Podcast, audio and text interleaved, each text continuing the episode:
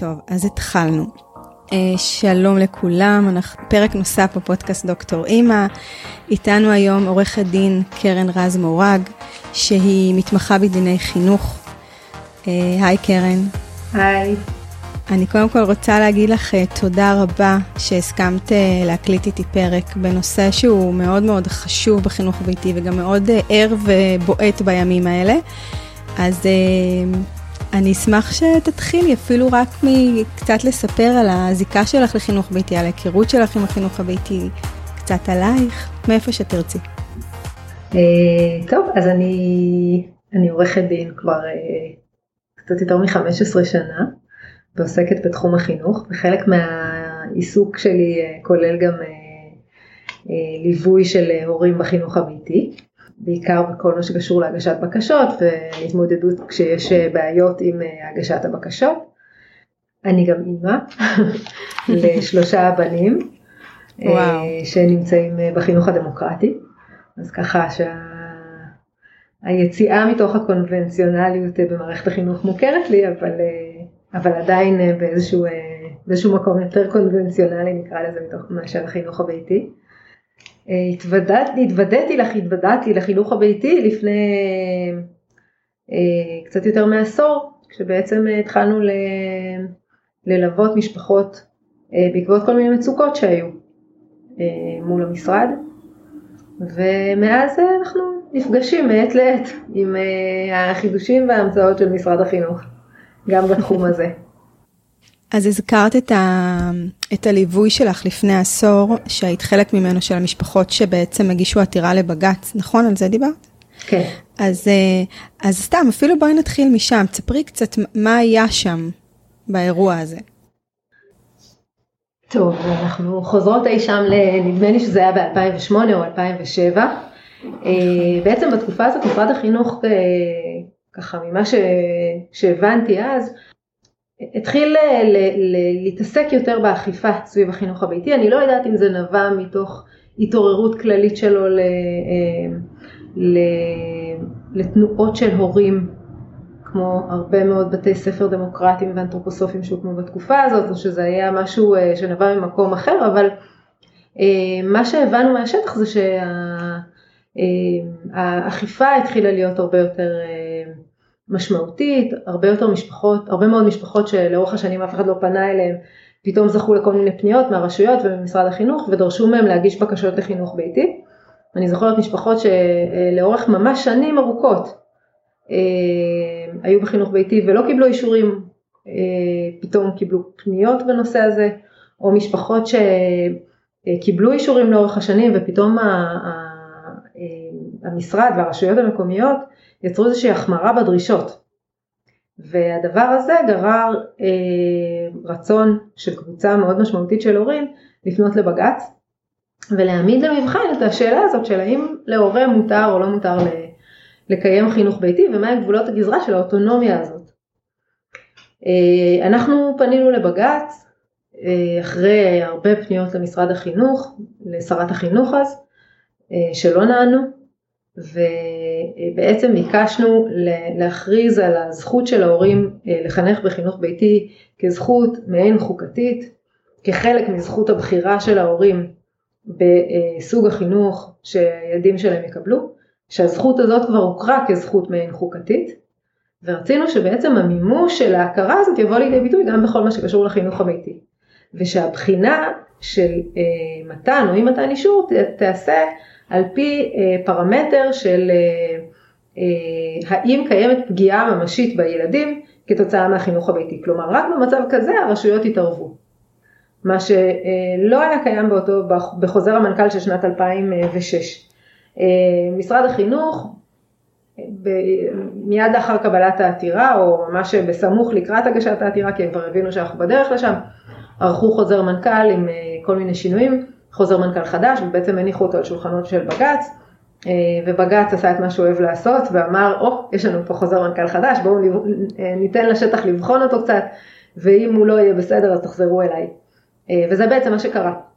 ומאז אני חושבת שהתחיל תהליך של מימוש יותר מסודר מבחינת המשרד של הנהלים, הקמה של ועדות, ולמעשה אפשר להגיד שהפגיעה בזכות הבחירה של ההורים עברה איזשהו, זאת אומרת קרו, קרו כאן שני תהליכים במקביל, מצד אחד כן יש הבנה שלהורים יש זכות לבחור בחינוך ביתי, פחות רשויות מרימות גבה, קודם לכן זה היה מין משהו מוזר לחלוטין, והרבה הרבה אה, הורים דיווחו לנו שהרשות בכלל לא יודעת איך לאכול את הבקשה הזאת, לא יודעים למי להגיש, אין רפרנט רלוונטי. אז הנושא הזה קצת סודר בשנים האחרונות ובאמת יש יותר אה, הבנה של, אה, של שיטת החינוך הזאת, אה, וזה עוד לפני תקופת הקורונה. והדבר אה, השני שקרה הוא שהבחינה נעשתה הרבה יותר מובנית. כלומר היום אנחנו יודעים אה, שאת הכללים שלפיהם בודקים בקשות לחינוך ביתי ואפשר אה, אה, לצפות ברמת סבירות יחסית גבוהה איזו בקשה תתקבל ואיזו בקשה לא תתקבל ואפשר להתמודד עם כל מיני טענות של המשרד, זאת אומרת הדברים יותר ברורים. כך שיש כאן תהליך שהוא, לחלק מהאנשים הוא תהליך יותר טוב, לחלק מהאנשים הוא תהליך פחות טוב. באופן כללי אני חושבת שיותר נכון לנהל ככה מדינה, שיש לך כללים ברורים וכולם אה, יודעים איך, אה, מה, למה הם אמורים לצפות ומה מצפים מהם. אה, אני כן יכולה לומר שהתפיסה של משרד החינוך היום היא, הוא למעשה מחפש בית ספר בקטן בתוך הבית. ככה, ככה נראות היום בחינות הבקשות וזה בעצם מה שההורים מתבקשים להציג. בחוזר החדש שהם פרסמו, הם כבר פרסמו בדיוק איך אמורה להיראות הבקשה ואיזה חלקים אמורים להיות בה, מה אה, הילד אמור לקבל מבחינה חברתית ומבחינת אה, האוריינות שלו, מבחינה השפתית ומה הילד אמור לקבל מבחינה לימודית. בעצם יש אה, כל מיני קריטריונים שאמורים לעמוד בהם והדברים הם מאוד מאוד מובנים, מה שקודם לא היה, ולמעשה היום המשרד בכלל לא מכיר ב unschooling שקיים כחלק מהחינוך הביתי.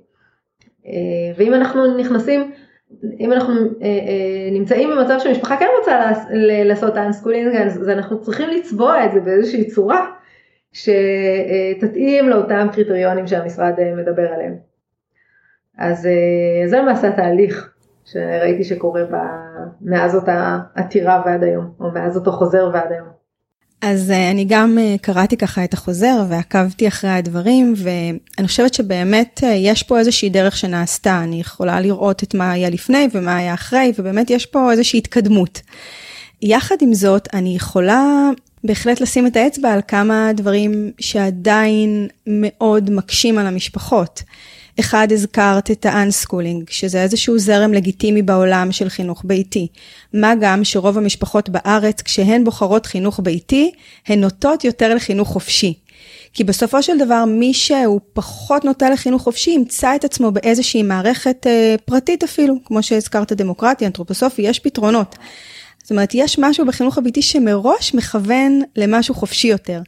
אז פה אני מרגישה שידינו עדיין כבולות מאוד. אה, וכמו שאמרת, באמת צריך לצבוע את הבקשה, אז באמת יש מין תחושה שאנחנו צריכים להציג משהו, לא שהוא מצג שווא, אבל בעצם להבליט מקומות כדי להקל את, ה, את קבלת האישור. ואחד הדברים שיש עוד אה, מאוד מאוד אה, ברורים ובעייתיים בשלב הזה שאנחנו נמצאים בו, זה שיש הבדלים מאוד גדולים בין המחוזות וגם בין מפקחים מסוימים בתוך אותו מחוז. זה אומר ש...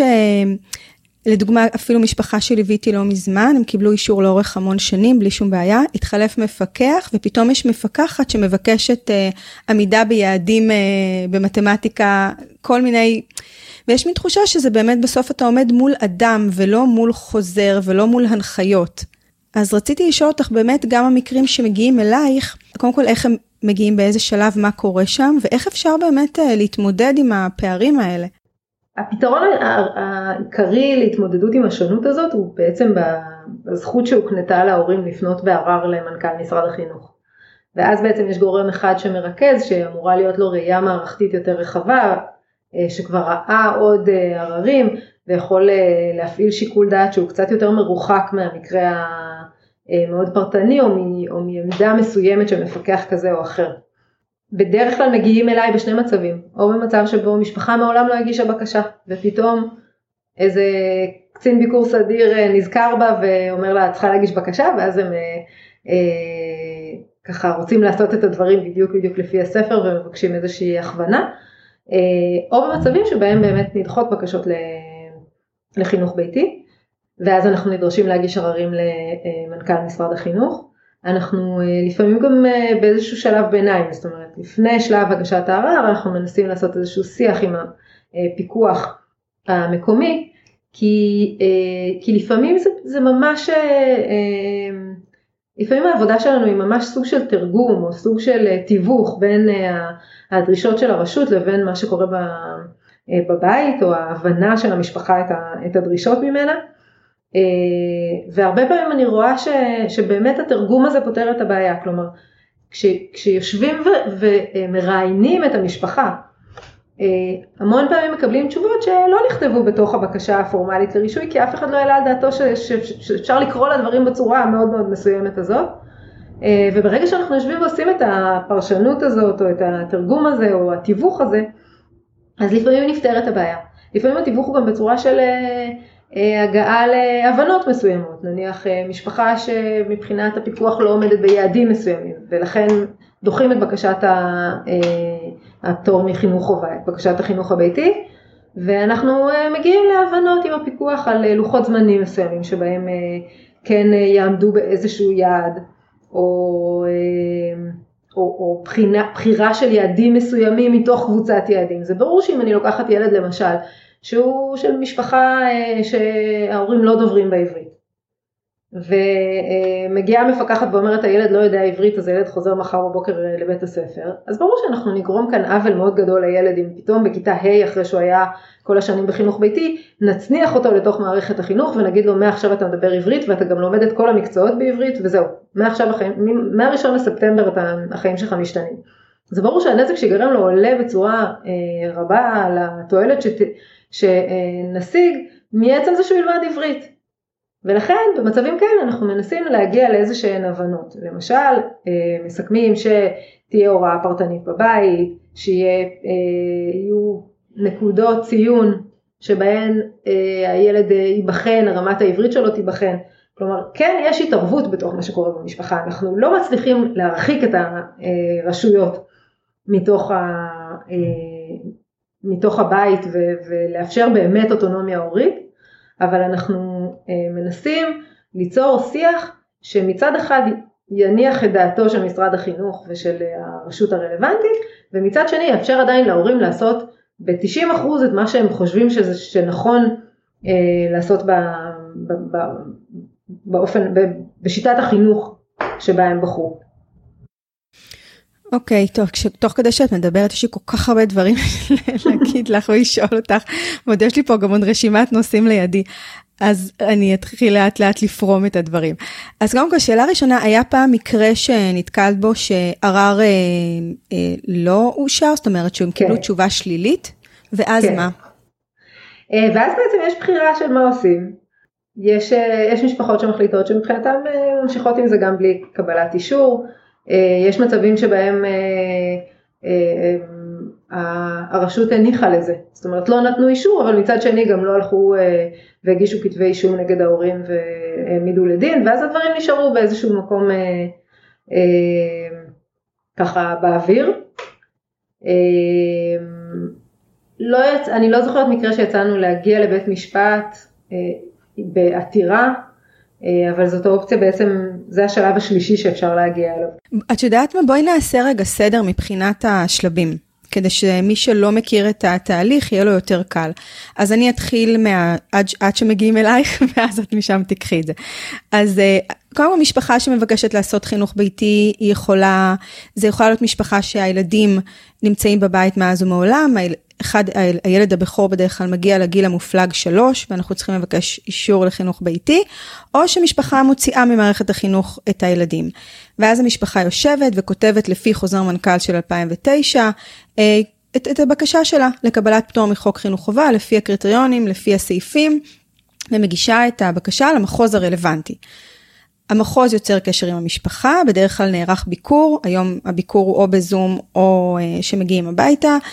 נערך ביקור על ידי המפקחת, לפעמים ההרכב משתנה, או שהקב"ס מצטרף, או שיש עוד, עוד, עוד אנשים מהרשות שמצטרפים, לפעמים קב"ס, או חינוך מיוחד, או, כל מה ש... או רווחה לפעמים, כל מה שהמחוז והרשות רואים לנכון, מגיעים נציגים אה, לבקר את המשפחה, כדי להחליט. בעצם אה, לביקור יש איזשהו אה, ערך מאוד משמעותי ב, ב, בהחלטה. מגיעים אל המשפחה, ואחרי הביקור, מחליטים, יש שלוש אפשרויות, או שמאשרים את הבקשה לשנה או שנתיים, או שמאשרים את הבקשה באיזשהו תנאי, אה, יש כל מיני סוגים של תנאים, או שמסרבים. ברגע שמסרבים למשפחה, היא יכולה בעצם לפנות לערר, שזה מה שהזכרת קודם. היא פונה לערר, ואז זה מגיע למנכ"ל משרד החינוך, כן. הערר, והוא דן כן. בבקשה. וגם כן. מפה אנחנו מסתעפים, יש אפשרות שהוא יאשר את הבקשה, ויש אפשרות שהוא ידחה את הבקשה, ואז בעצם המשפחה מסתכנת בכתב אישום פלילי, נכון? נכון. אוקיי. אנחנו יודעים בעצם עם, עם כמה כתבי אישום פליליים משפחות, אם זה משהו שהוא קורה, או שזה איזשהו מיתוס שמשפחות אה, נשענות עליו, או... זה קורה? אני לא הכרתי משפחה שקיבלה כתב אישום פלילי. השאלה אם באמת זה מגיע למצב. יש מעטות. אה, בדרך כלל המוטיבציה, מי שמגיש את כתבי האישום האלה הם, אה, הרשויות המקומיות. אה, כך שנדרש שיתוף פעולה שלהן עם אה, משרד החינוך. זאת אומרת, צריכה להגיע המפקחת ולהגיד, המשפחה הזאת לא קיבלה אישור או סורבה אה, למתן אישור לחינוך ביתי, וצריכה לפנות לתובע ברשות המקומית ולבקש ממנו שיגיש כתב אישום נגד המשפחה. רשויות לא מתלהבות להגיש כתבי אישום נגד הורים בתחום החינוך, ולכן זה קורה בדרך כלל במצבי קיצון. במצבים שבהם התחושה של הרשות היא שנדרשת התערבות מ, אה, מסיבות נוספות לפעמים, לפעמים זה מעניינים שקשורים ברווחה, לפעמים זה אה, אה, למשל במצבים של ילדים עם צרכים מיוחדים. כשיש חשש שהילד יצא מתוך המערכת לא כי יש אמונה בשיטת החינוך הביתי, אלא מתוך בריחה מ, מהפתרונות שמציעה המערכת. או, או מתוך בריחה מלהכיר בצרכים המיוחדים של הילד. אה, ובמצבים כאלה לפעמים ה, ה, אה, הסיטואציה מידרדרת עד כדי כתב אישום. בית המשפט במקרה הזה הוא, הוא משחק תפקיד נורא נורא חשוב, זה קצת מצחיק כי זה מגיע לערכאות ש, שרגילות, זה שופטים שרגילים לטפל בעניינים אה, מקומיים, זאת אומרת הם בדרך כלל מתעסקים בהוא שסגר מרפסת וההוא שהקים פרגולה בלי אישור, ופתאום מגיע התיק הזה. כן, זה תמיד מרתק את השופטים, שפתאום מגיע התיק המרתק הזה, שפתאום דנים בחיי אדם ולא בקירות. אה, זה גם תיקים שמתנהלים בדלתיים סגורות, אז מוציאים את כולם מהאולם ויש איזה מין אה, חגיגיות כזאת או דרמה כזאת אה, סביב הדיונים. ואז צריך להחליט בעצם מה קורה. אז יושב שופט או שופטת ואומרים, ושואלים, שומעים את ההורים ושומעים את הרשות המקומית. ובדרך כלל אין איזו התרגשות גדולה מזה שילד לא יהיה בחינוך הרגיל, זאת אומרת, הטריגר להתערבות שיפוטית היא, או, או ממש להרשעה של הורים, אה, הוא חייב להיות עוד משהו, הוא חייב להיות מצב של אה, פגיעה חברתית קשה בילד, או פגיעה בצרכים מיוחדים שלו, או מצב שבאמת חוסר תקשורת, חוסר יכולת להשתלב בחזרה במערכת, כלומר שבית המשפט יתרשם שביום שבו הילד הזה יחליט שהוא לא רוצה יותר חינוך ביתי, או ההורים שלו מאיזושהי סיבה יחליטו שהם הם, הם אה, מפסיקים את החינוך הביתי, לא תהיה לו דרך, דרך להיכנס חזרה לתוך, ה, לתוך החברה, לתוך המערכת. אה, ילד ש, שסובל מניתוק מסוים, או שהצרכים שלו לא מטופלים. אה, ילד עם איזשהו קושי לימודי מאוד גדול, כשלמעשה הוא נמצא בבית ואף אחד לא מטפל בקושי הזה, ולכן אנחנו אה, כנראה רק מחריפים את הבעיה ולא אה, לא פותרים אותה בהוצאה שלו מהמערכת הרגילה. אלה בדרך כלל המצבים שבהם בית משפט יתערב וגם אז ההתערבות היא, היא, היא מאוד מיוחדת כי בעצם אין לבית המשפט סמכות לתת צו להכניס את הילד חזרה לבית הספר. זה לא חלק מהסמכויות שהותנו לו בחוק. יש לו סמכות לקנוס את ההורים או להכניס אותם לכלא. זאת אומרת זו סמכות ענישתית. אוקיי. Okay.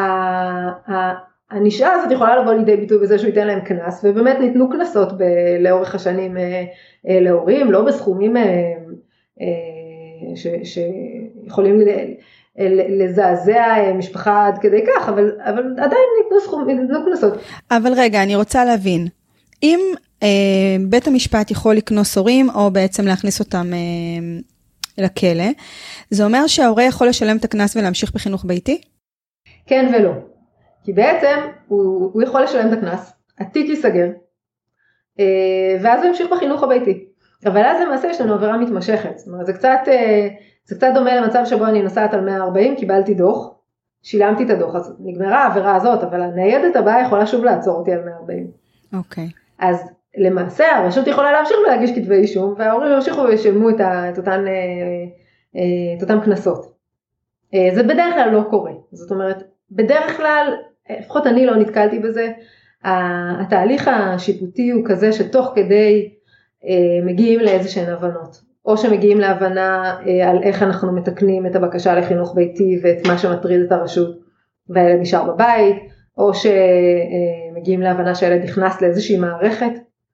אה, לפעמים הילד, לפעמים ההורים מכניסים לאיזושהי מערכת שהיא מערכת מאוד נוחה, כמו באמת בתי ספר דמוקרטיים או בתי ספר מה שנקרא סאדברי שזה שזה אולטרה דמוקרטי. אה, ואז, ואז יש להורים גם אה, אה, מנוחה מהרשויות וגם לילד, ועדיין יש הרבה מאוד אפשרות לבחור ולהפעיל שיקול דעת עד, עד כמה אני מכניס את הילד לתוך המערכת הרגילה שאנחנו מכירים. אז, אז בעצם הדברים האלה בדרך כלל מגיעים לאיזשהו סוג של פתרון, זאת אומרת לא, לא ראינו עדיין אף הורה ואני מקווה שגם לא נראה שנכנס לכלא בגלל שהילד שלו לא נמצא במערכת הרשמית. אה, גם לא נתקלתי בהורים שלקחו להם את הילדים, אה, כמובן אלא אם כן יש מצבים, אה, מצבי קיצון שקשורים ברווחה, אבל אף הורה עדיין לא לקחו לו את הילד לפנימייה כי הוא לא מכניס את הילד למערכת החינוך. זה מצחיק שאת אומרת את זה, התקשרה אליה לפני כמה ימים אימא באמת, באמת מבוהלת שהילדה שלה לא נכנסה למערכת החינוך השנה. והיא אמרה לי, תגידי לי באיזה שלב יבואו לקחת את הילדה שלי. והיא אמרה את זה חצי, חצי ברצינות, כי באמת אני חושבת שאנחנו בעיקר לא כל כך מכירים את השלבים ואת התהליכים. אז יש איזושהי בהלה כזאת, שזה משהו שהוא יכול לקרות. אז זה מרגיע שאת אומרת שזה צריך להיות עוד משהו. זה באמת מצב מאוד קיצוני. מאוד מאוד מאוד קיצוני. מאוד קיצוני. זאת אומרת, המערכת מש... אה, מפעילה אנרגיה אה, ש... אמורה להיות תואמת את, ה, את רמת הנזק שהיא מעריכה שנגרם לילד.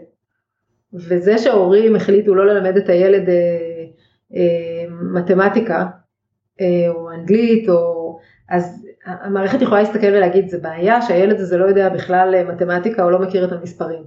אה, אבל מכאן ועד להכניס את ההורים שלו לכלא כי הוא לא נמצא בחינוך הרשמי הדרך ארוכה. זה, זה קורה כשיש חשש של, של פגיעה נוספת בילד, של ילד שהוא מנותק חברתית בצורה מאוד מאוד אה, קיצונית, אה, של, של, של נזקים נוספים, נזקים נלווים משמעותיים שנגרמים לילד, של חשש שבעצם ההימצאות שלו בבית בלי שום פיקוח של, אה, או בלי שום חיבור לעולם החיצון, הוא עלול לגרום לו לנזק משמעותי.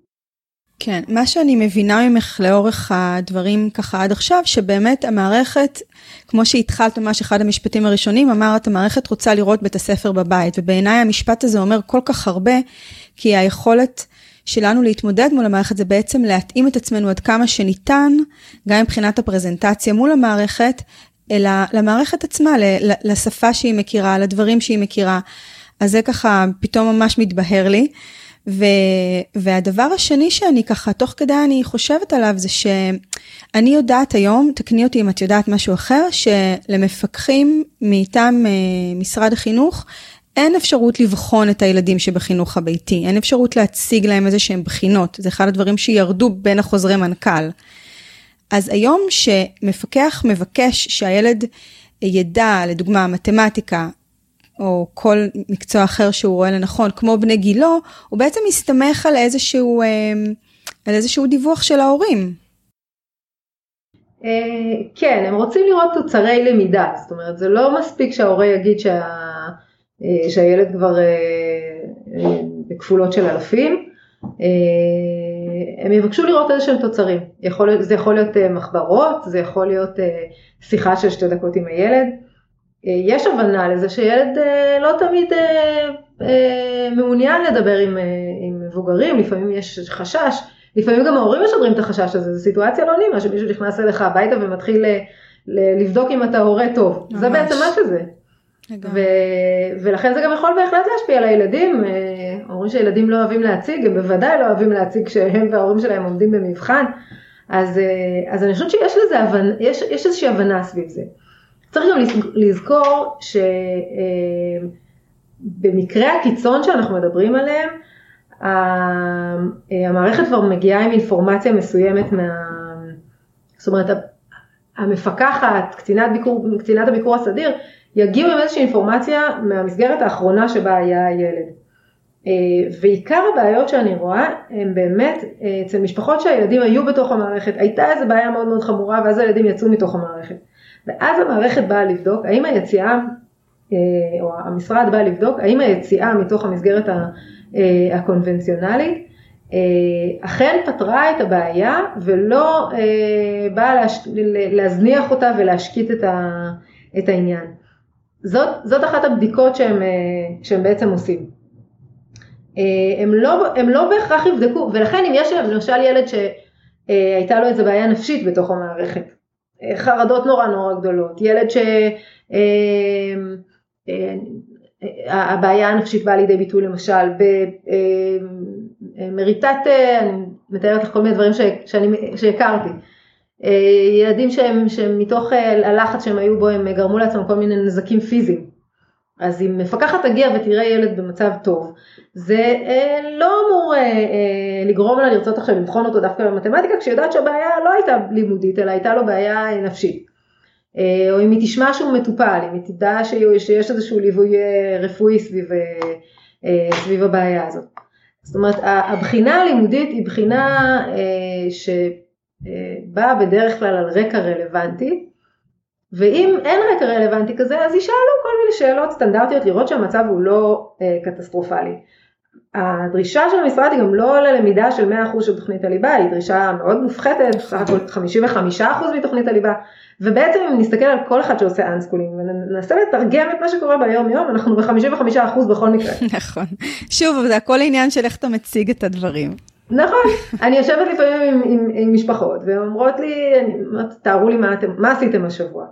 אז ביום ראשון הכנו עוגה, יופי. מי, מי ספר כמה ביצים צריך להכניס לעוגה? החלטתם אולי להכפיל את הכמויות?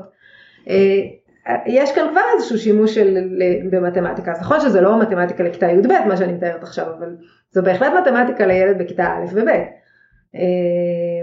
אנחנו מגדלים מלפפונים בגינה, ואיך אתם מגדלים? את זה? אנחנו חוקרים באינטרנט מה צריך לעשות, אנחנו מגלים כמה צריך להשקות, איזה סוגים, איזה זנים, הנה יש לכם פה שיעור חקלאות. שלם, יש לכם פה שיעור גיאוגרפיה כי גם בדקתם איזה אדמה מתאימה לזה, ויש לכם המון המון דברים שאנחנו לומדים בתוך ה... אה, כחלק מה-unschooling, אה, הם, הם בעצם יכולים להיות מתורגמים למה שלומדים בבית הספר. בסוף לא הכל זה אה, נוסחאות אה, מתמטיות, זה הרבה מאוד ידע כללי והידע הכללי הוא מאוד מאוד נגיש.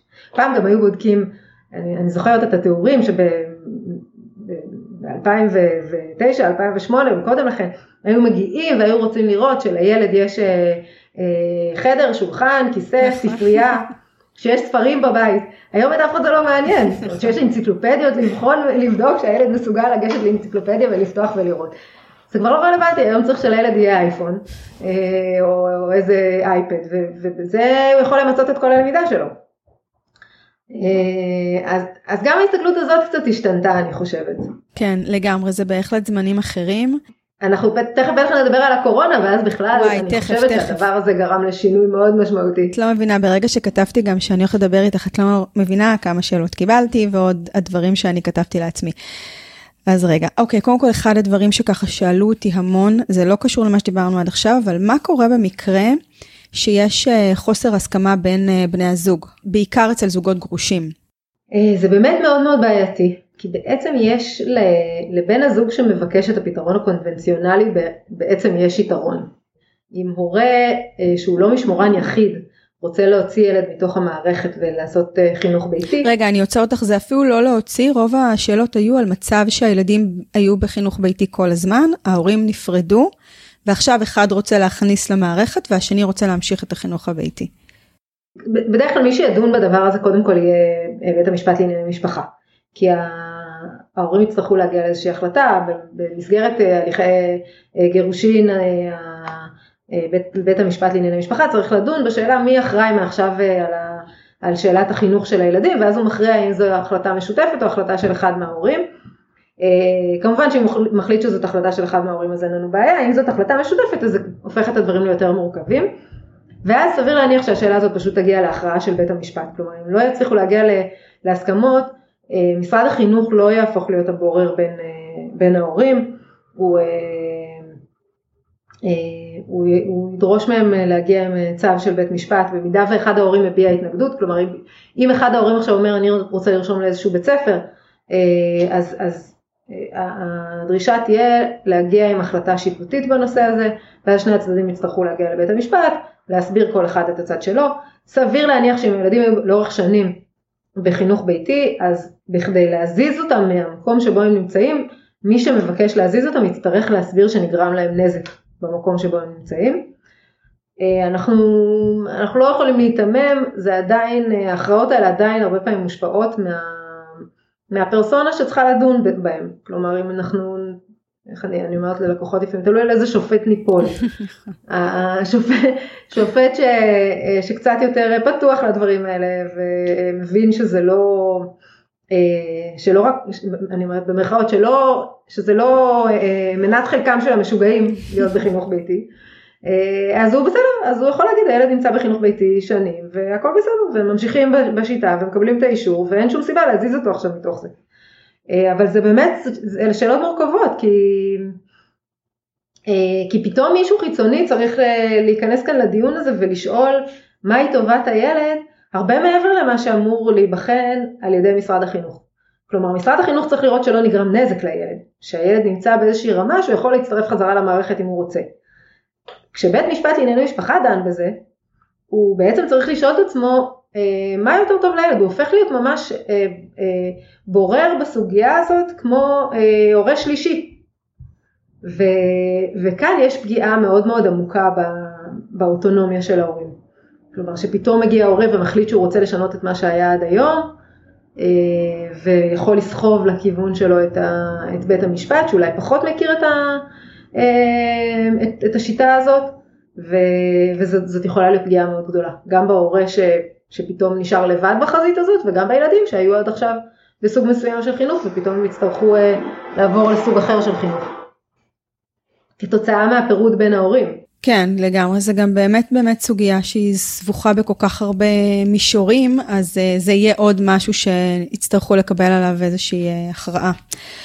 Uh, אוקיי, um, uh, היום בעצם חינוך, כדי לקיים חינוך ביתי אנחנו מבקשים פטור מהחוק. אני יודעת שהייתה, היה איזשהו אה, שיח סביב הבג"ץ, בעצם אה, לעגן את זה בחקיקה. אה, האם זה משהו שהוא על סדר היום באיזשהו אופן? לצערי הרב לא. כל הרעיון של, של חינוך ביתי נכנס תחת סעיף קטן, סעיף, סעיף החרגה. כן, מחוק לימוד חובה. זה מצחיק כי יש כי, כי הסעיף החרגה הזה, שיש אחריו עוד סעיף החרגה שמדבר על, על מסגרות שלמות שמוחרגות מתוך המערכת, הוא, אה, הוא הפך להיות תופעה ענקית.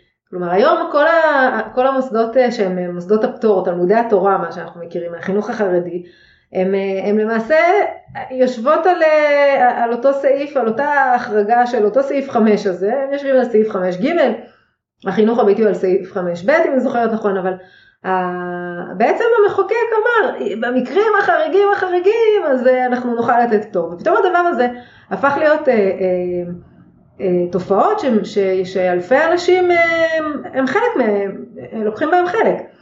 אז מה שעשו במוסדות הפטור זה לקחו את, ה, אה, את אותו רעיון של רישוי מוסדות חינוך מוכרים שאינם רשמיים. אה, ובעצם קבעו סדרה של נהלים וזה ממש היום מוסדר כמו מוסד חינוך שמקבל רישיון ובחינוך הביתי הכניסו את זה לתוך חוזר מנכ"ל ואמרו אה, באופן הזה אנחנו נסדיר. אני לא רואה את הכנסת דנה בזה באופן נפרד ומוציאה למשל חוק חינוך ביתי, לפחות לא במספרים שיש היום של משפחות שעושות חינוך ביתי. כלומר זאת בסופו של דבר שאלה פוליטית, עד כמה יש כוח פוליטי להרים חוק כזה, עד כמה החוק הזה מעניין את המחוקקים, וכנראה שמבחינת המספרים הכוח האלקטורלי של משפחות שעושות חינוך ביתי הוא, הוא, הוא לא רלוונטי בכלל כשאנחנו מדברים על הצעות חוק.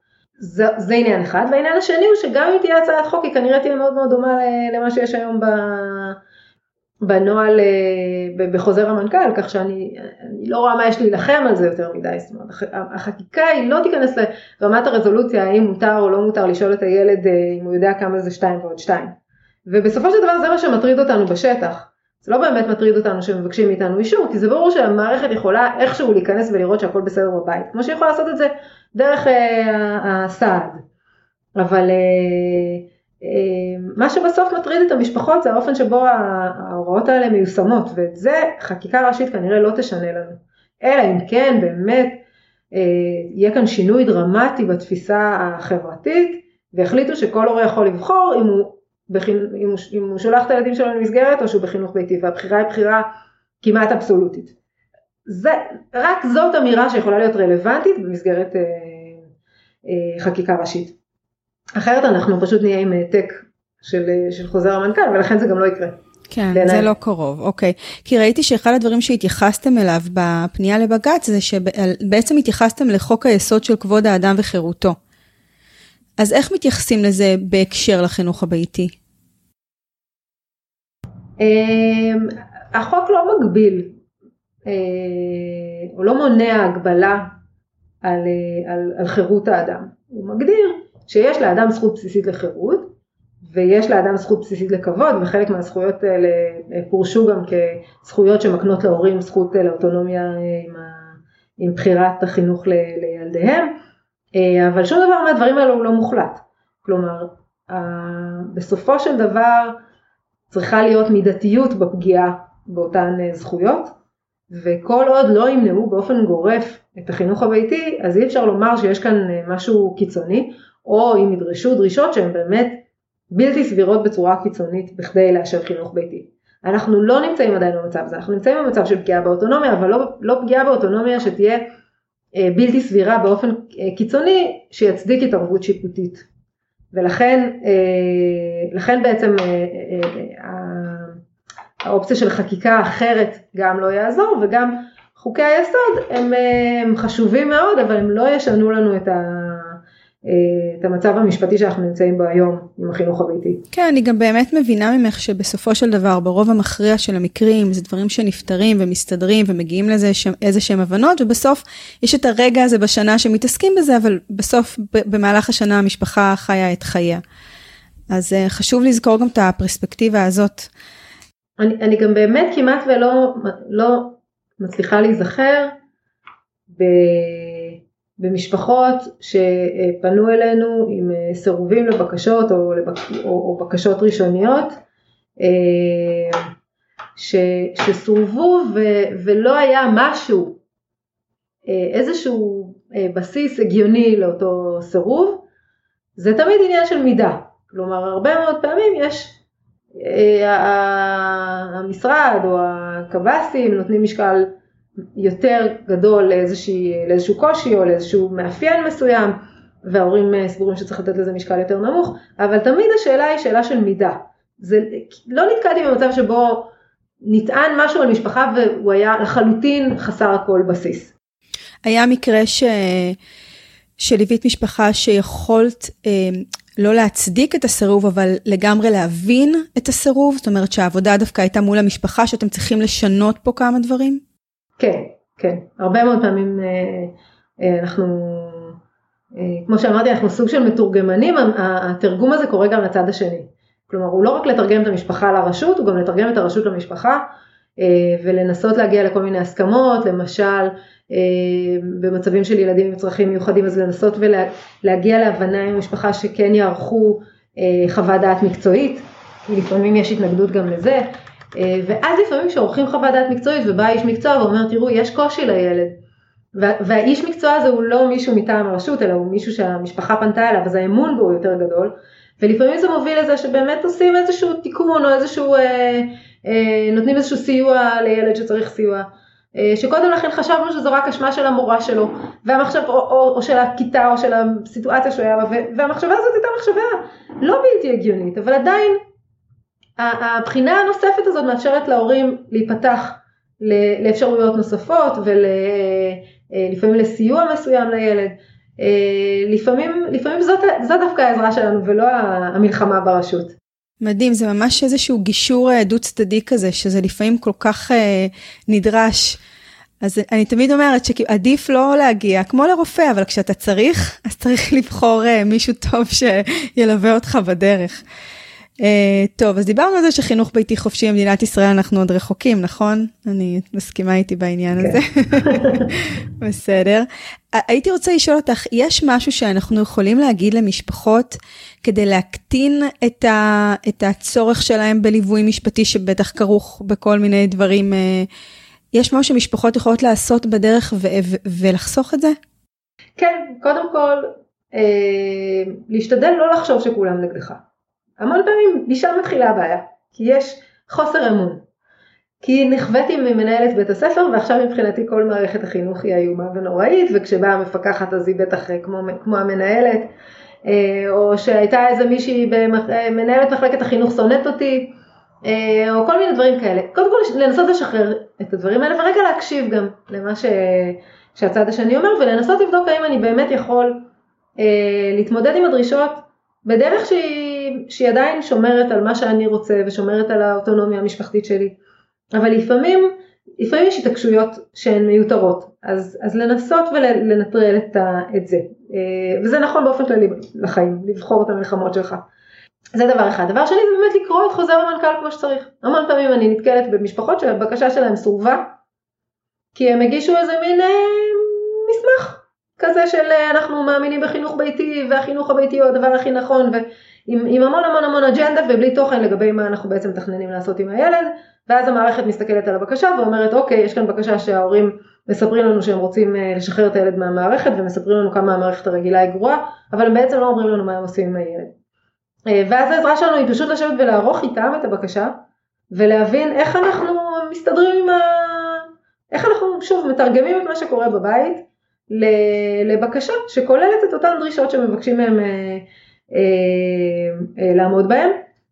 אז באמת לקרוא, לשבת ולקרוא כמו שצריך את, ה, את הבקשות ולפעמים יש קושי עם השפה או עם הבנה של, ה, של, ה, של השיח המשפטי הזה אז להיעזר בעוד מישהו.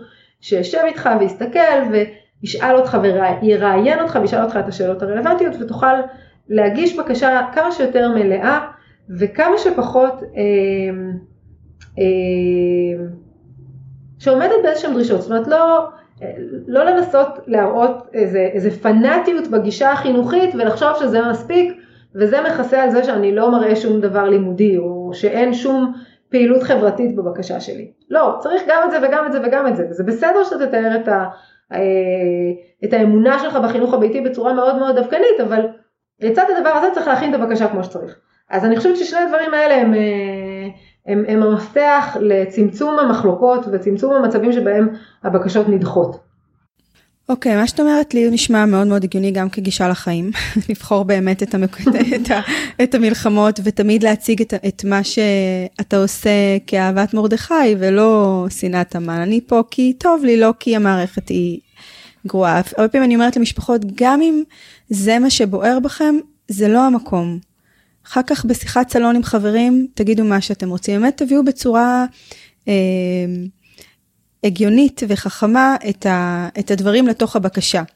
צריך אגב, בהקשר, בהקשר של מה שאמרת עכשיו, אה, מעבר לכל ההיבט המשפטי, יש כאן אה, בעיניי היבט חינוכי מאוד משמעותי. כלומר, כשאני מוציאה את הילד בתוך המערכת, אה, אני יכולה להגיד לו שהיו לי מחלוקות עם הגננת, או מחלוקות עם מנהלת בית הספר, או שאני לא מאמינה בשיטה אה, של בית הספר, זה בסדר גמור, אבל, אבל זה לא נכון ליצור אצלו איזושהי שנאה, או איזשהו פחד מהדבר הנוראי הזה. כי יכול להיות שיבוא היום שבו מאיזושהי סיבה הוא יחזור למערכת. והסיבות האלה יכולות להיות, זה יכול להיות מהרצון שלו, אבל זה גם יכול להיות כתוצאה מבדידות חברתית, וזה יכול להיות כתוצאה ממעבר מקום, וזה יכול להיות כתוצאה מאיזשהו אה, אירוע או חריג, חריג שקורה בבית. חס וחלילה, אה, או, או המצב הקיצון זה שקורה משהו להורה שנמצא עם הילדים בבית, אבל זה גם יכול להיות שההורה שנמצא עם הילדים בבית מחליט כמה, אחרי כמה שנים שמתחשק לו אה, לצאת ולפתח קריירה משלו, וכבר זה לא, לא עובד השיטה הזאת שהילד נמצא בבית יחד עם ההורה כל היום. אז אנחנו תמיד צריכים להשאיר לעצמנו את האופציה גם להיות מסוגלים לעמוד מול הילדים שלנו ולהגיד, הדעה שלי השתנתה, אבל אה, להשאיר איזשהו פתח למקום הזה, כלומר לא ליצור אצל הילד איזה, איזה אנטי מוחלט למערכת. ואותו דבר לשקף גם בבקשות למשרד החינוך. זה כל כך חשוב מה שאת אומרת, זה כביכול סוטה מהחלק המשפטי, אבל זה כל כך כל כך רלוונטי. כי בסופו של דבר השיח הוא שאנחנו כאן כי טוב לנו, אנחנו כאן כי זה מה שנכון לנו כרגע, אנחנו כאן כי, כי אלו כרגע החיים שלנו. בעיניי זה שיח כל כך מאוזן ושפוי לכל הכיוונים, לילדים וגם למערכת. אני חושבת שקודם כל זה גם לעצמנו. שזה אנחנו לא פה כי אנחנו אנטי משהו אחר ששם נעשה משהו נורא. את יודעת שגם יש איזושהי תנועה של ילדים, גם אם הם נולדו לתוך החינוך הביתי וגדלים המון המון שנים בחינוך הביתי, יש איזושהי תנועה בגיל מסוים שהם רוצים להצטרף למערכת, בחטיבה, אה, בתיכון, אז בכל מקרה, בעיניי להשאיר את הדברים בתוך שיח כזה חיובי, זה תמיד יהיה נכון. אני יכולה לספר לך על, על הילדים הפרטיים שלי, שכשאנחנו נכנסנו לחינוך הדמוקרטי אז אני, אה, אז היו לנו כל מיני שיקולים. אה, והיום אני מאוד מאמינה ב, ב, בתפיסה הדמוקרטית במובן הזה ש, אה, שלא חייבים לעשות בחינות בגרות ואפשר לעשות את זה גם אחר כך ושלא חייבים לרוץ אחרי הציונים. ו... אבל כשהכנסנו את הילדים לתוך המערכת אני כבר הייתי כמה שנים עורכת דין בדיני חינוך ואמרתי אני לא רוצה, אני לא רוצה להיות בתוך המערכת הרגילה. והחינוך הדמוקרטי היה נראה לי כמו מפלט נכון. אה, והגיע היום שבו הבכור שלי נכנס לחטיבה, לחטיבת ביניים ובא והודיע לנו שהוא רוצה ללכת לחטיבה רגילה, רשמית. והדבר הזה היכה בי, ואני זוכרת, אה, זה לא היה מזמן הרגע הזה, אה, השנה הוא התחיל את חטיבת הביניים, אבל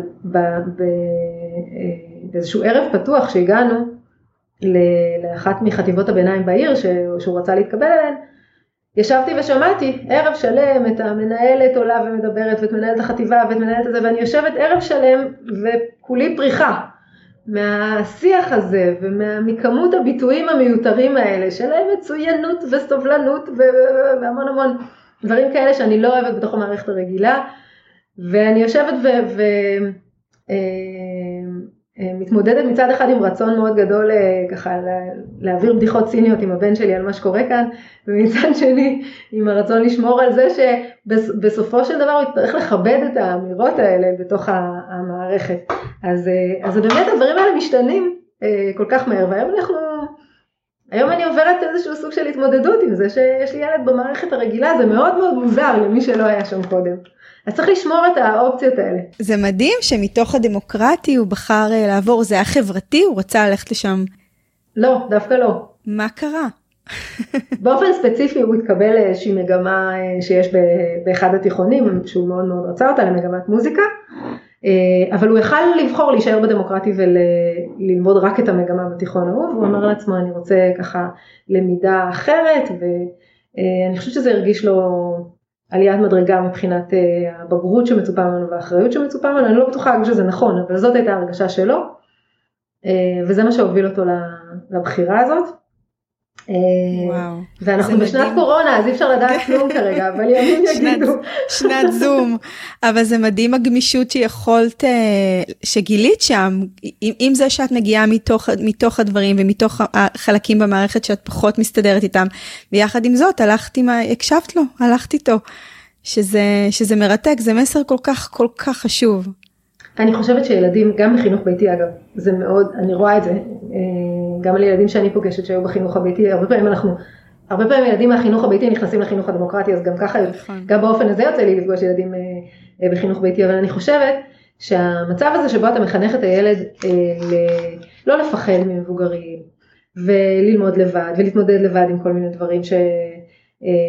לחקור לבד, מכין אותם בצורה מאוד מאוד נכונה אה, ללמידה עתידית. כלומר אין, אה, אין למידה מתוך פחד, אין למידה מתוך אה, חובה, יש למידה מתוך זה שזה מעניין אותי, או מתוך זה שאני רוצה להחכים, או מכל מיני מוטיבציות אחרות שהן הרבה הרבה יותר חזקות מאשר המוטיבציה של פחד ומה יהיה הציון בתעודה, ואני אספר לך רק סיפור קטן אחד נוסף, שהבן שלי שאל אותי על על נוכחות בשיעור זום, והוא לא היה נוכח באיזשהו שיעור, ואז הוא אמר, מה בעצם עושים, מה, מה יעשו לי אם אני לא נמצא בשיעור הזה? זאת אומרת, מה משמעות החובה הזאת להיכנס לשיעור? ואמרתי לו שאם לא תהיה נוכח, אז יכולים להוריד לך ציון בתעודה. אז הוא אמר לי, וזה רע? מה, מה, מה קורה עם זה? זה? זה מפריע לך?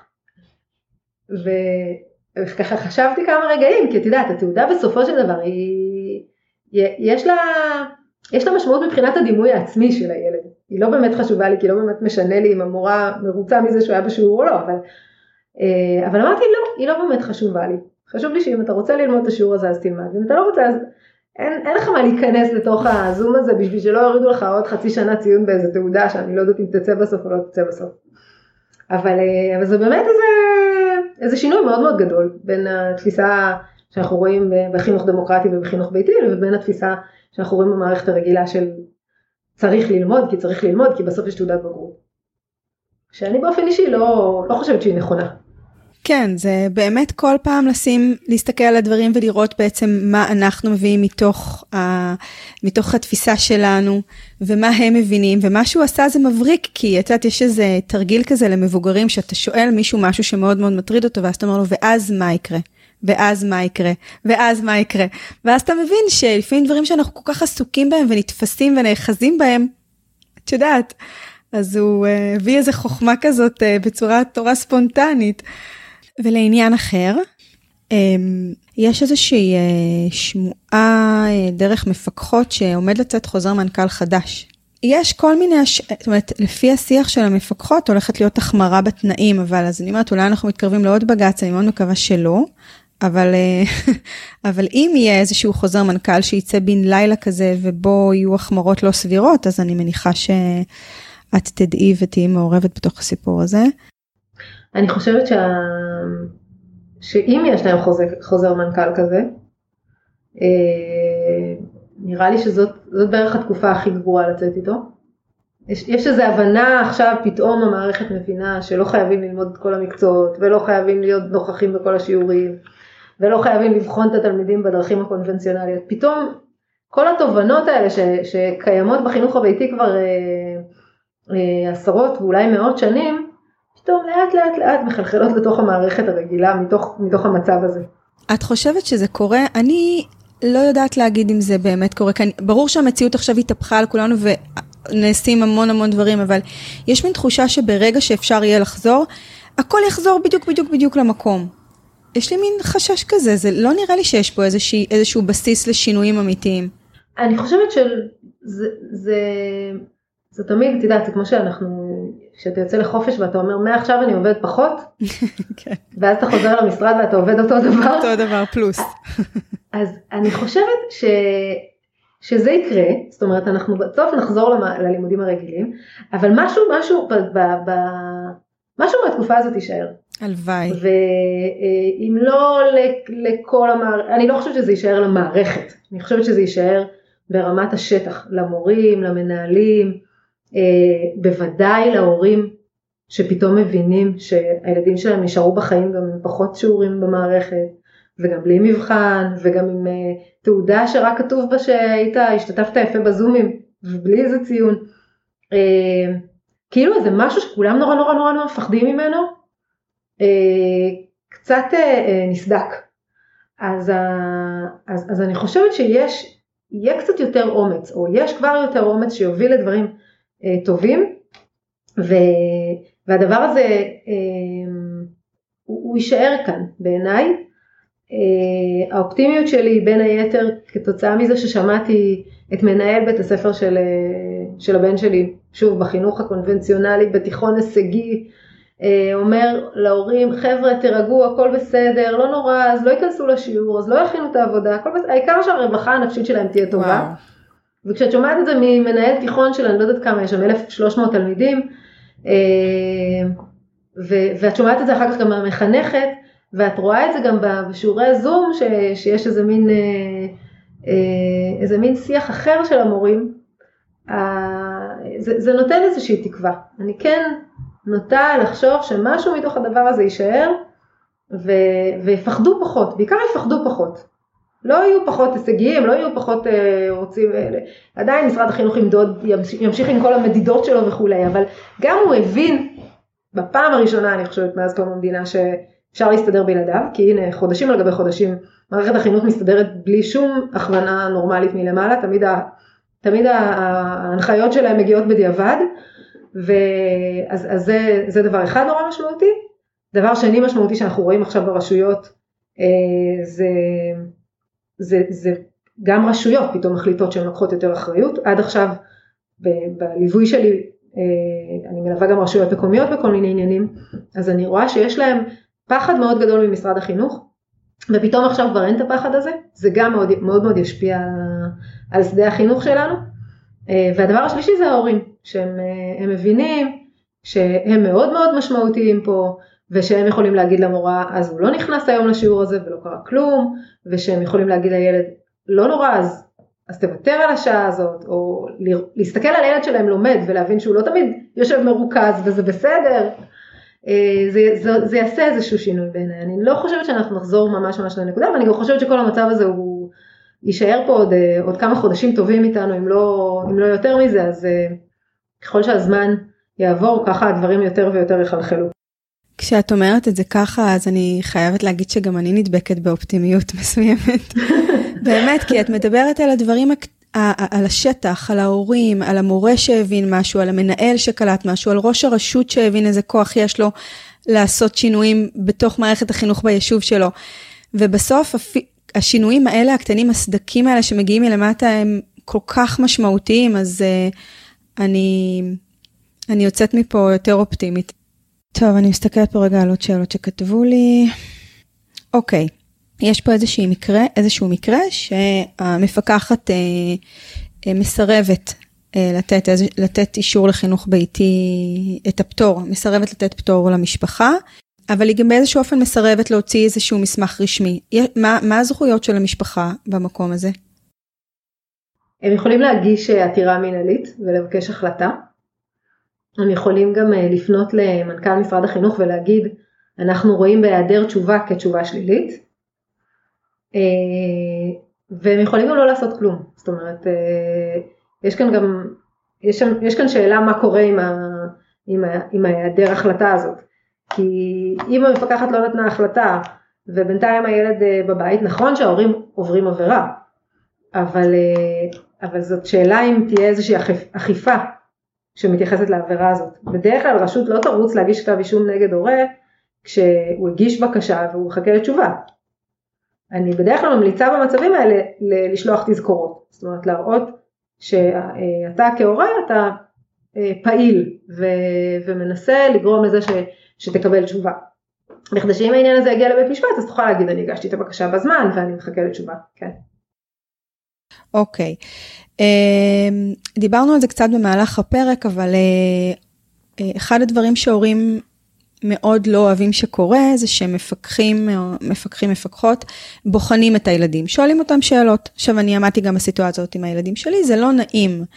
אה, אז אצלי זה נשאר בלא נעים ואיכשהו זה עבר, ויש משפחות שמאוד מתקוממות אל מול זה. והן שואלות, האם מותר למפקח לבחון את הילד שלי?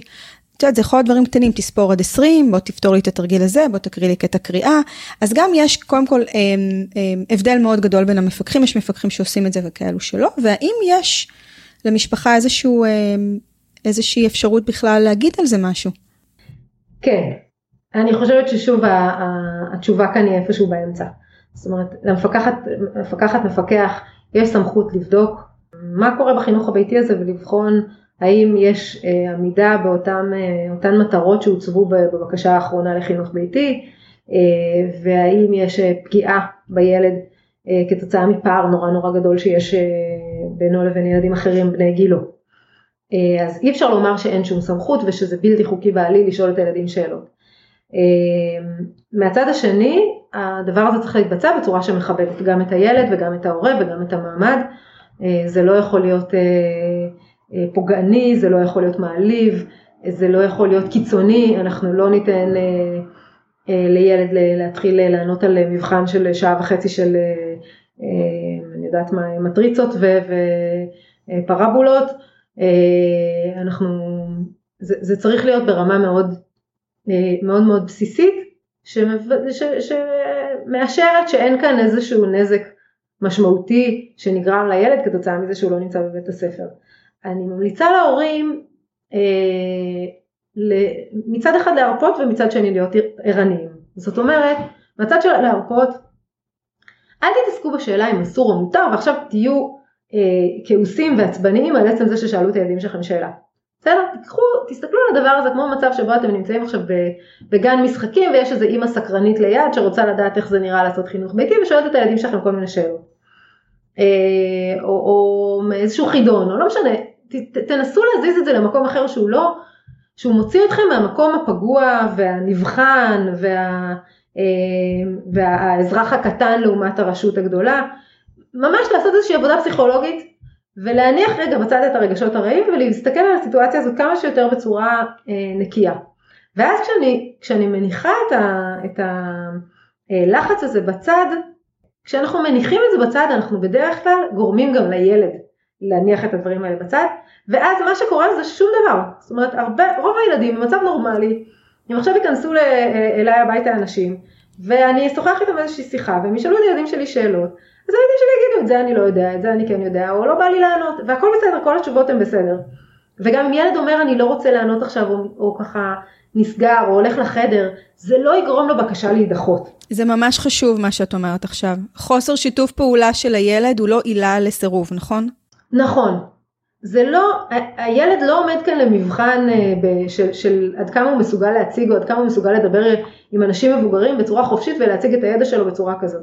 זה יכול, זה, זה אה, ההחלטה לא לתת אה, אישור לחינוך ביתי במצב שבו ילד לא משתף פעולה, תהיה חייבת להיות מבוססת על עוד דברים. למשל, אין שום תוצרי למידה בבית, בסדר? אין שום, ההורה מספר שהילד כותב וקורא באופן חופשי, אבל אין שום דף אחד בבית שבו אה, אפשר להראות שהילד כתב איזושהי אות, או אין שום אה, אה, משחק בבית, אין מחשב בבית, אין שום דבר שיכול להעיד על זה שיש איזושהי למידה וגם הילד יתחמק לגמרי מתוך ה...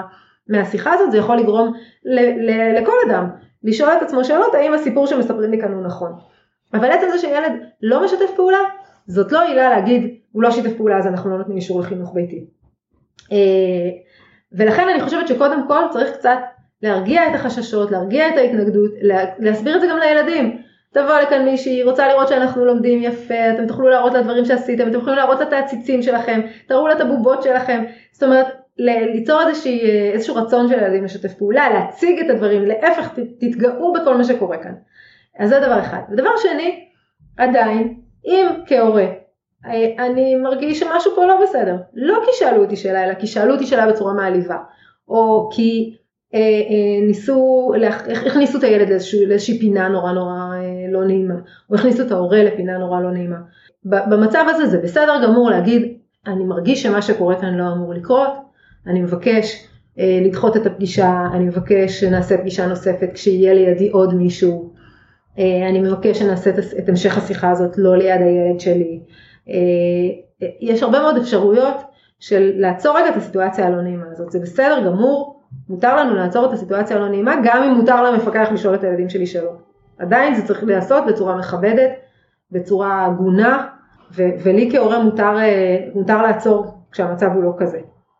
לכן אנחנו נמצאים באיזה סוג של איזון עדין, שההתחלה שלו היא בלהיות אופטימיים וחיוביים, אבל גם ערניים. תודה רבה קרן על התשובה הזאת. אה, מקודם דיברנו על אה, מצב של הורים גרושים, ואחד הדברים ששאלו אותי זה אימהות שהן חד-הוריות, שהן נתקלות בקשיים אל מול אה, קבלה של אישור. מה את יודעת על זה? אני מניחה שכמו בהרבה סוגים אחרים של קשיים שאימהות חד-הוריות חוות, זה נובע מלא מעט פעמים מתפיסה פטרנליסטית חברתית שיש לנו. זאת אומרת אנחנו עדיין אה, מסתכלים עליהם חד הורית ושואלים את עצמנו אם היא מסוגלת לפרנס לבד, אנחנו עדיין מסתכלים עליהם חד הורית ושואלים את עצמנו אה, אולי היא לא התחתנה כי יש לה איזה בעיה חברתית ועכשיו אנחנו אה, מעבירים את הבעיה החברתית הזאת לילדים, יש המון המון תפיסות חברתיות מאוד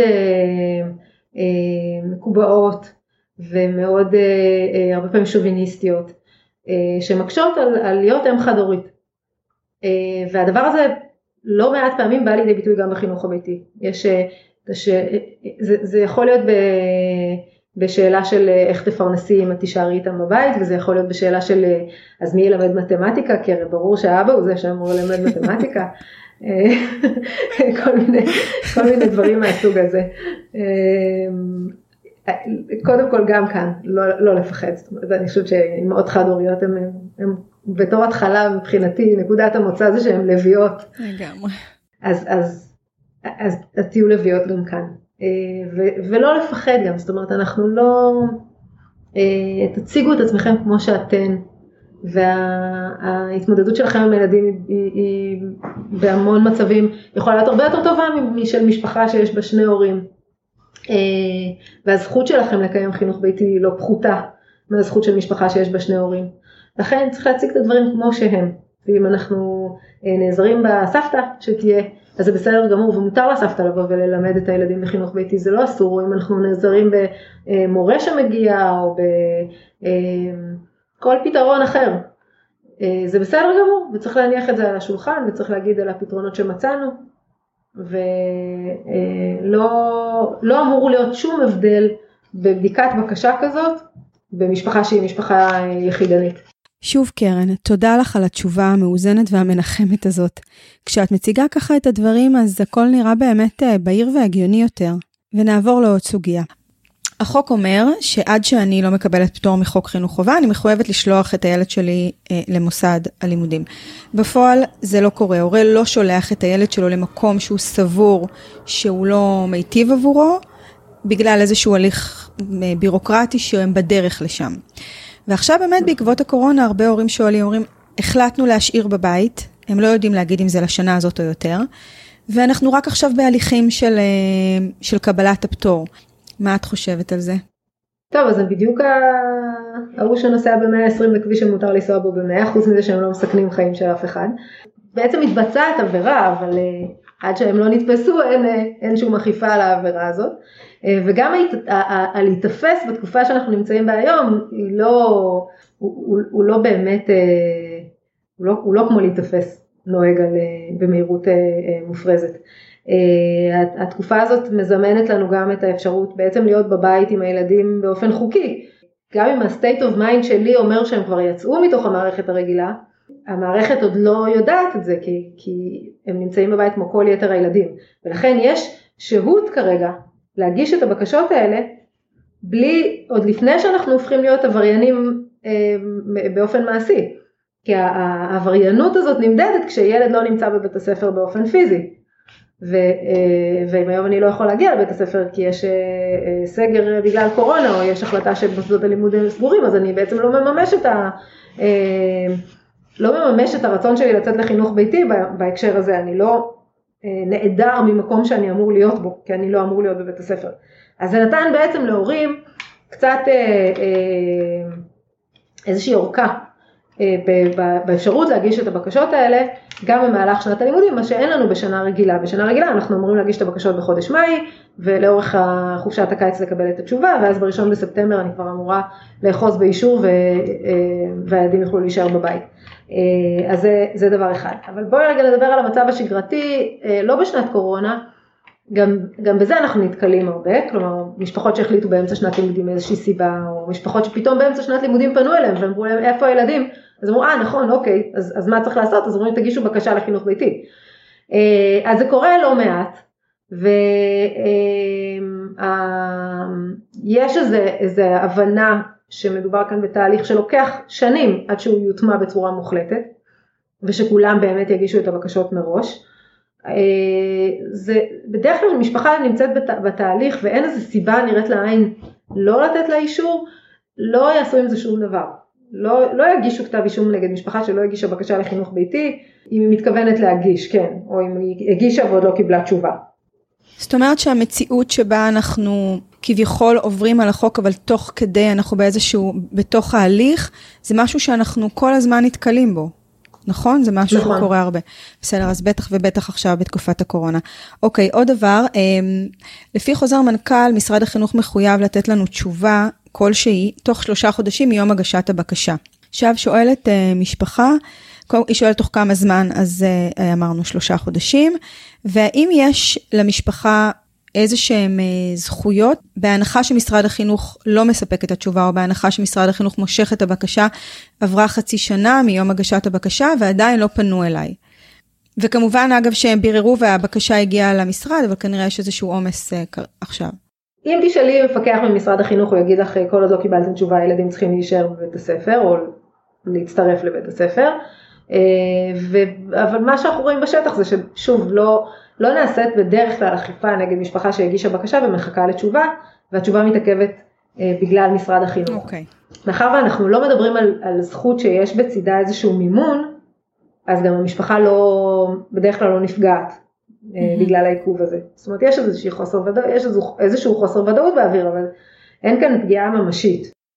עוד שאלה שנשאלתי, ולפני שאני שואלת את השאלה, אני אספר לך שהתשובה שלי הייתה חזון אחרית הימים.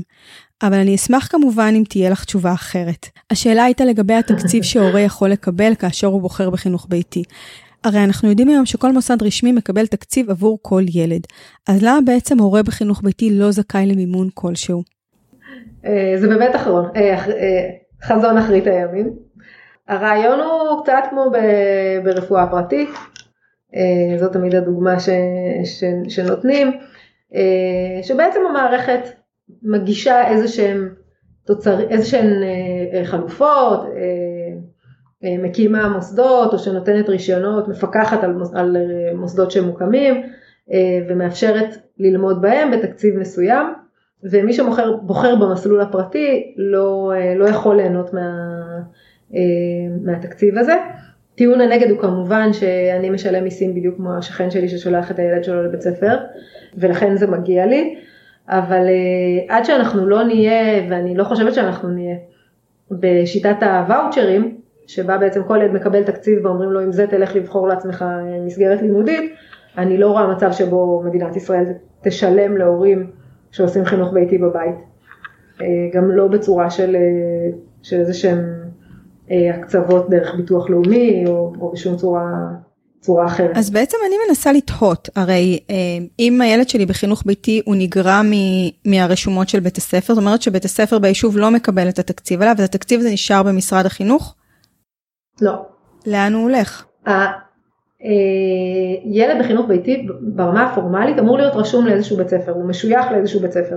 ואותו בית ספר אמור לקבל את התקן אה, או את התקציב עבור אה, אותו ילד, והוא גם נספר במצבת התלמידים, כשמשרד החינוך סופר כמה מחנכים צריך וכמה מורים צריך, הוא גם סופר את הילד הזה.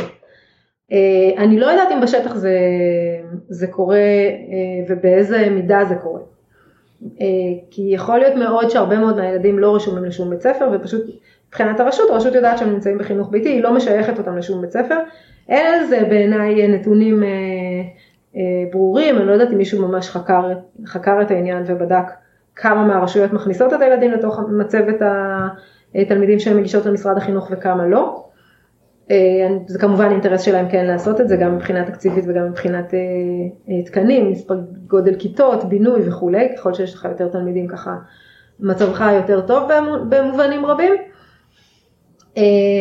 אבל התקציב הזה בכל מקרה נשאר אצל הרשות, זה קצת שוב אם אני חוזרת לדוגמה של בית החולים, להבדיל, זה קצת כמו מצב שבו אני, המדינה מאפשרת לי להשתמש בשירותים שלה, ואם אני אזדקק לשירותים שלה, אני, אני אוכל לקבל על זה, אני יכולה ללדת בבית חולים ממשלתי וזה יעלה למדינה איקס כסף, ואני יכולה גם להחליט שאני יולדת בבית חולים פרטי, והמדינה למרות שהיא הרוויחה במרכאות אה, עוד ילד, הכסף הזה נשאר אצלה, אז הכסף הזה בעצם נחסך לקופה, הוא נשאר, הוא נשאר בתוך הקופה הציבורית, הוא נשאר בתוך הקופה של הרשות, הוא לא עובר אה, להורים.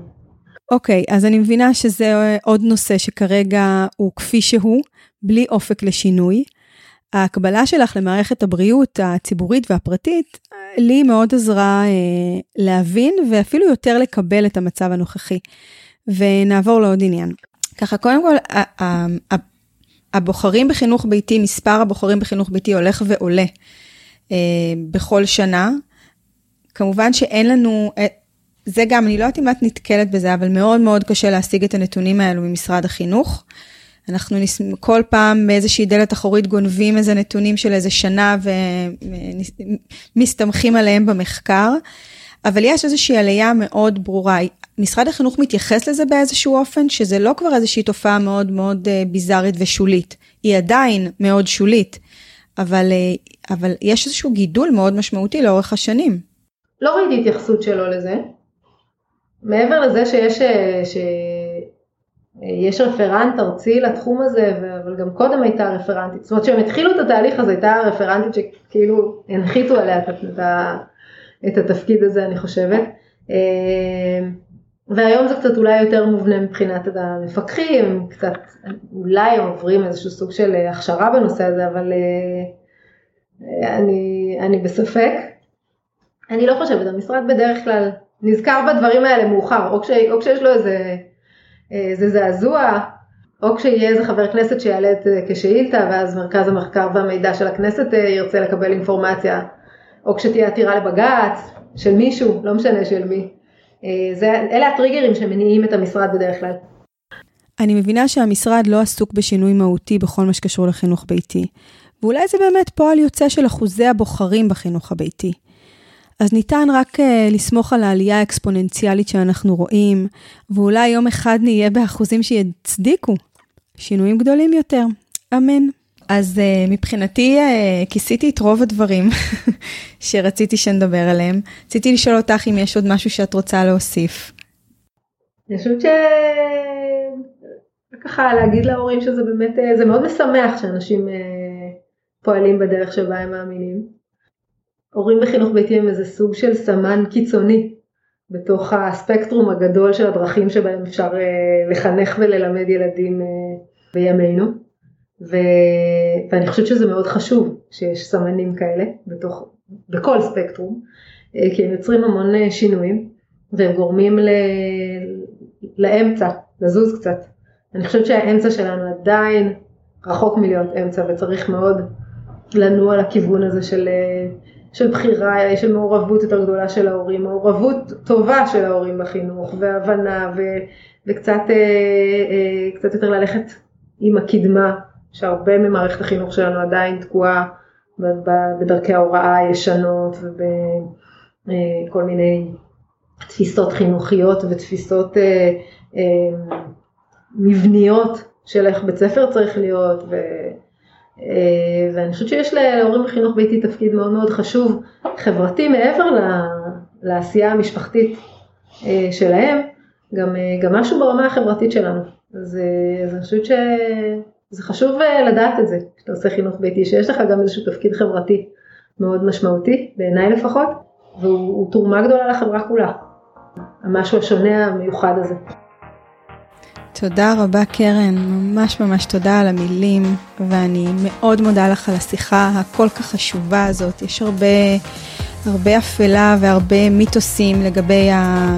אה, והרבה פחד גם הרבה פעמים של משפחות הבאת המון אופטימיות וקלילות וריווחת את הדברים בשיחה היום ו, ובעצם אני, אני מבינה ממך שהכל בסוף הוא שיח כל כך אנושי בין שני uh, גופים uh, ששניהם מאמינים את, ורוצים בטובת הילד. זה בסוף באמת סוג של גישור הרבה פעמים וחשוב לזכור את זה. אני מאוד נהניתי ונתרמתי מהמפגש איתך. אני. תודה רבה.